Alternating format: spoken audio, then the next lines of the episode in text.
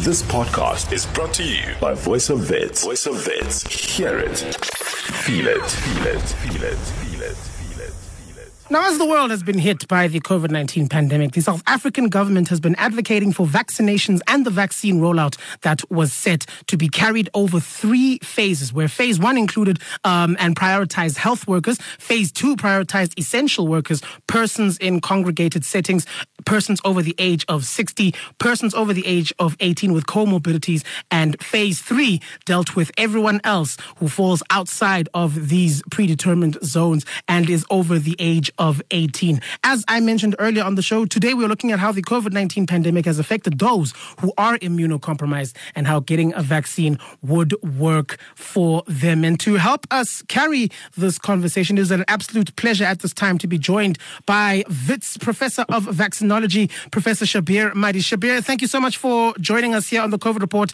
and uh, welcome to the show. Well, good evening. Thank you for having me. Thank you so much for carrying this conversation with us. Now, immunocompromised patients, patients with a weak immune system, leaving their bodies vulnerable to infections. Can you please talk us through how it can be divided into primary or secondary disorders based on the relevant uh, genetic disorders at play or diseases that can occur later in life, and how this puts these patients at the risk that they are, since the main reason to vaccinate is to get the immune system up and running to a point where enough antibodies are made to fight off any disease-causing microorganisms? So, uh, as you correctly pointed out, uh, when we talk of immunocompromised uh, individuals, it's really a bag of individuals, and that's what we refer to as primary immunodeficiency, where there's a genetic element as to why someone is immunocompromised, but that is extremely, extremely rare. So probably zero point zero zero one percent of South Africa's population would have primary immunodeficiency. It's extremely uncommon. But the greater focus is around what we call secondary immunodeficiency. So there's an underlying condition which sort of uh, knocks your immune system, and consequently you become more susceptible to ending up getting infections and developing severe disease after you've been infected, be it by viruses or be it by bacteria, as an example. Now, the reasons for secondary immunodeficiencies, again, it's multifold. And the one that is probably most familiar to all of us is H I V. And certainly people that are infected with H I V that are not on antiretrovirals, when they're what they refer to as C D four cells, when that drops quite a bit, they become very susceptible to getting infections, which a healthy individual is also infected by. But in a healthy individual, the immune system is better equipped to sort of prevent that infection from progressing to causing harm to the body. Whereas an immunocompromised individual, that is what is basically being affected, the ability of the immune system to fight off the infection at an early stage and prevent, prevent it from developing to severe disease. Now, the other reasons for someone being immunocompromised, unfortunately, as you become older, especially above the age of sixty-five, seventy, your immune system starts taking a knock as well, and it starts regressing, in fact. So that's one of the reasons why people above the age of seventy, they're very susceptible to developing pneumonia and actually dying from pneumonia, independent of COVID. And COVID just accentuates that. So people that are elderly, they, their immune system gradually deteriorates over the rest of their lives. And then we've got other common conditions such as people with cancer, people with renal failure, and unfortunately even people that are obese and people that are diabetic. Their immune system itself is also compromised. So like I said, a whole bag of different conditions can that can lead your immune system to being compromised. And what we've learned from COVID is that when your immune system is compromised, and especially if it's being compromised because of underlying conditions, such as diabetes or such as old age or other cancer, renal failure as an example, in those instances, those individuals are much more likely to end up with severe COVID after they've been infected with the virus. So everyone is equally susceptible to being infected with the virus, depending on your behavior, depending on whether you're going to indoor spaces, depending whether you're wearing a face mask. Those are factors which will influence whether you become infected with the virus or not. Once everything else is equal, people are equally susceptible to being infected with the virus, the difference being that someone that is immunocompromised is less able to contain the effects of the virus, the damage the virus is doing to the organs, than someone that is able to get rid of the virus when it's still localized only in the upper airways. So what else have we learned about immunocompromised individuals and COVID? Uh, fortunately, one of the big concerns in South Africa around about May, March, April last year was because of a high percentage of our population being people living with H I V, close on to fourteen to fifteen percent of the population. And amongst women of childbearing age, as an example, up to one out of every three women are living with H I V. One of our biggest concerns was that that was going to lead to a disastrous situation in South Africa if people with underlying H I V were susceptible to developing severe COVID. Fortunately, the large majority of South Africans that are living with H I V are on antiretroviral treatment, and that certainly assists the body in terms of reconstituting the immune system. So the experience from South Africa, which was a welcome surprise, is that H I V, particularly in individuals that were on the antiretroviral treatment, didn't emerge to be a major risk factor for developing severe COVID. If someone is hospitalized for, for COVID, then people with H I V, they are hospitalized for, for COVID. Unfortunately, they have a poorer outcome after being hospitalized. But at the population level, people living with H I V, and especially if they're on antiretrovirals, are no more susceptible to being hospitalized and dying from COVID compared with H I V-uninfected individuals. And that was good news for South Africa. So with all of this in mind, Professor, could you talk us through the polarizing nature of the conversation around the, the two main vaccines that are at our disposal to use, Johnson and Johnson and the Pfizer vaccines? Studies show that uh, the efficacy of the Johnson and Johnson vaccine is fifty-seven percent in South Africa as opposed to the ninety-five percent for Pfizer. So in your medical expertise, which vaccine would be the most ideal for immunocompromised patients? And since studies show that the efficacy of these two vaccines is reduced based on race, age, and ethnic groups, does this also decrease when considering immunocompromised patients who fall into any of those categories that I just described? So the first important message is that the best vaccine to get is the one vaccine that you can get soonest into your arm. That is the best vaccine to get. If you spoil for choice of different vaccines, yes, different vaccines do differ when it comes to how well they, especially how well they work in protecting against infection and mild COVID nineteen. When it comes to protecting against severe disease, almost all of the vaccines that we've got, including a single dose of the J and J vaccine, they reduce your risk of developing severe COVID, of dying from COVID by more than ninety percent, and the same thing for the Pfizer vaccine. But their vaccines then do differ in terms of how well they protect against infection and mild COVID. So as an example, if you compare the J and J and the Pfizer vaccine against infection and mild COVID, especially due to the variant that's currently circulating in South Africa, the Pfizer vaccine effectiveness against the Delta variant for infection and mild COVID is in a region of probably about fifty to sixty percent, or maybe up to seventy percent, whereas for the J and J vaccine it will be lower, probably around about fifty to forty percent. But that is against mild COVID. If you're more concerned, and our focus about vaccination, our immediate focus about vaccination globally, including in South Africa, is not the prevention of infection, but rather the prevention or reducing the risk of individuals ending up in hospital and dying of COVID. So when it comes to hospitalization, in South Africa, the Johnson and Johnson vaccine amongst healthcare workers suggested that it reduced the risk of hospitalization by sixty percent. And reduce the risk of dying of COVID by ninety-two percent. The Pfizer vaccine, based on data from all countries for the Delta variant, the risk reduction for hospitalization is in the region of ninety percent.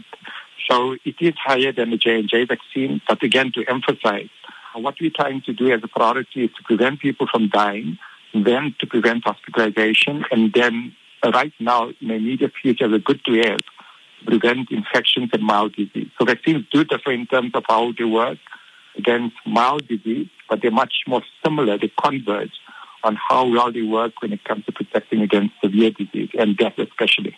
So for immunocompromised individuals, where does that leave us? Now, even with the Pfizer vaccine, based on studies that have been done elsewhere, they've shown that in certain categories of immunocompromised individuals, as an example, people that, are, that have cancer and are on chemotherapy, or people that have got renal failure, or people that are, have got autoimmune diseases and are on immunosuppressive drugs. In those individuals, it appears that they require, rather than having needing two doses of vaccine, they actually require a third dose of vaccine. So there are immunocompromised individuals, especially specific categories, with a very compelling reason why they should be provided with a third dose of vaccine. single dose of the Johnson and Johnson vaccine probably will be inadequate in these individuals that have severe underlying immunosuppressive conditions. They would probably need to get at least two doses of the Johnson and Johnson vaccine, if not three doses, similar to what uh, now is being recommended in many high-income countries for the Pfizer vaccine.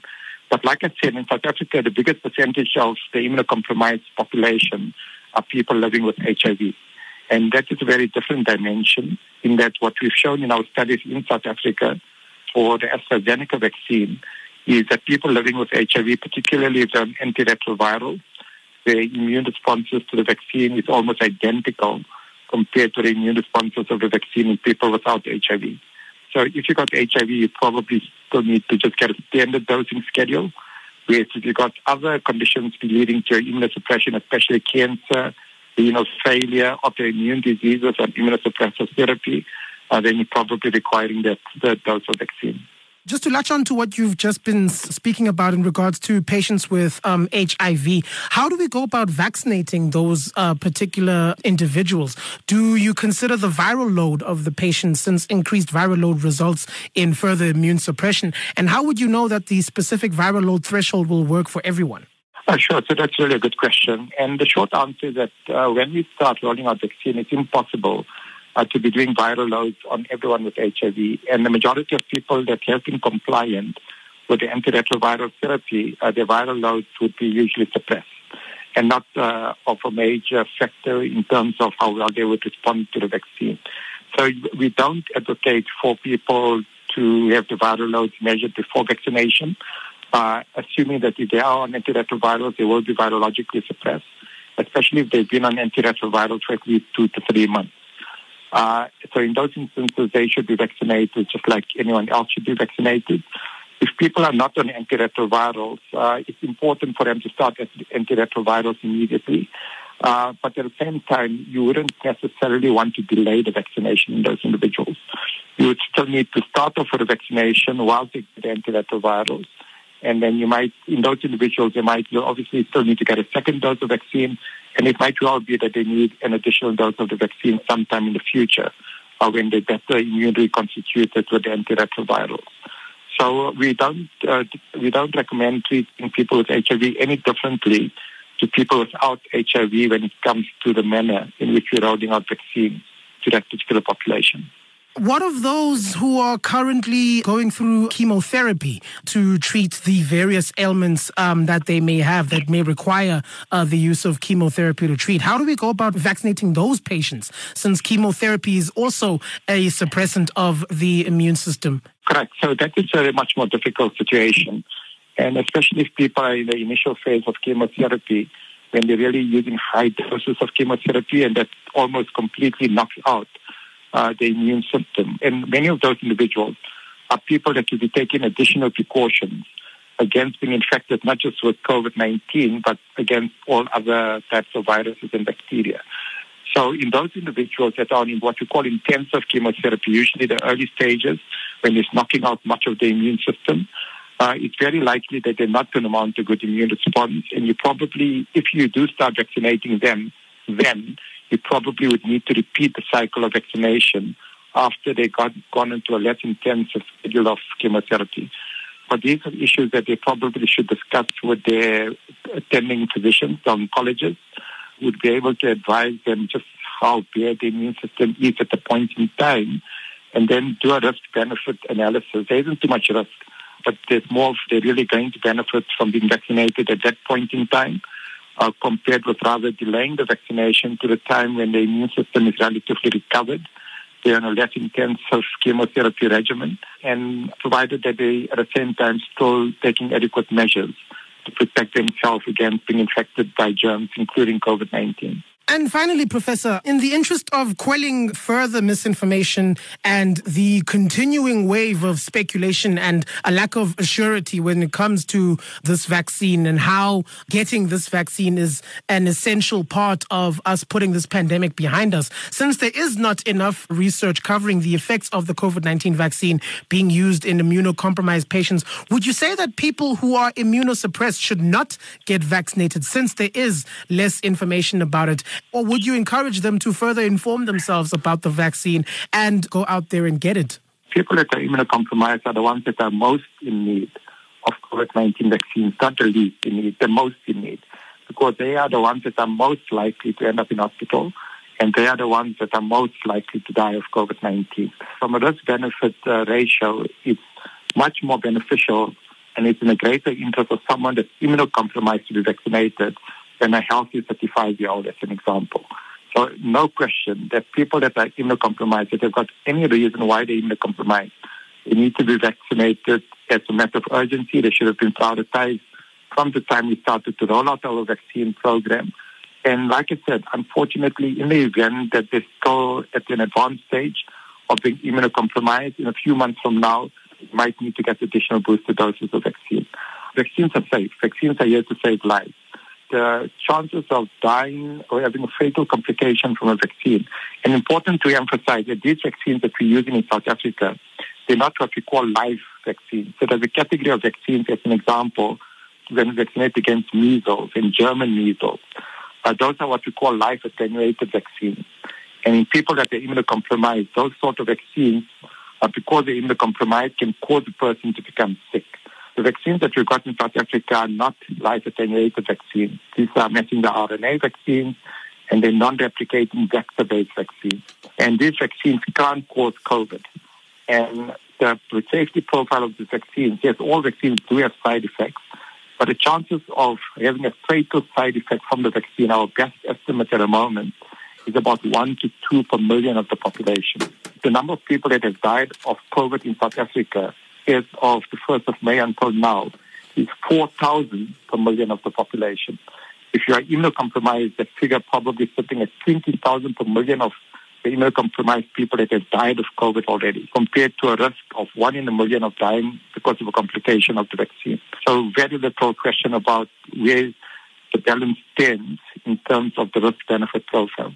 All right, that was uh, Professor Shabir Madhi, Professor of Vaccinology at Wits University, joining us here on the COVID Report to help us discuss the advent of immunocompromised patients and this vaccine and how essential it is for them in particular to go out to their nearest vaccination center and get themselves inoculated to protect themselves against COVID nineteen. Professor, thank you so much for taking time out of your evening to join us here on the show, as well as the valuable insight that you have given us on this topic, and uh, thank you so much for joining us. Sure, and a shout out to the students, get vaccinated. Absolutely, absolutely. This podcast was brought to you by Voice of Wits. By Voice of Wits. To hear more of our shows, tune in to eighty-eight point one, eighty-eight point one, or stream, stream via w w w dot v o f m dot co dot z a.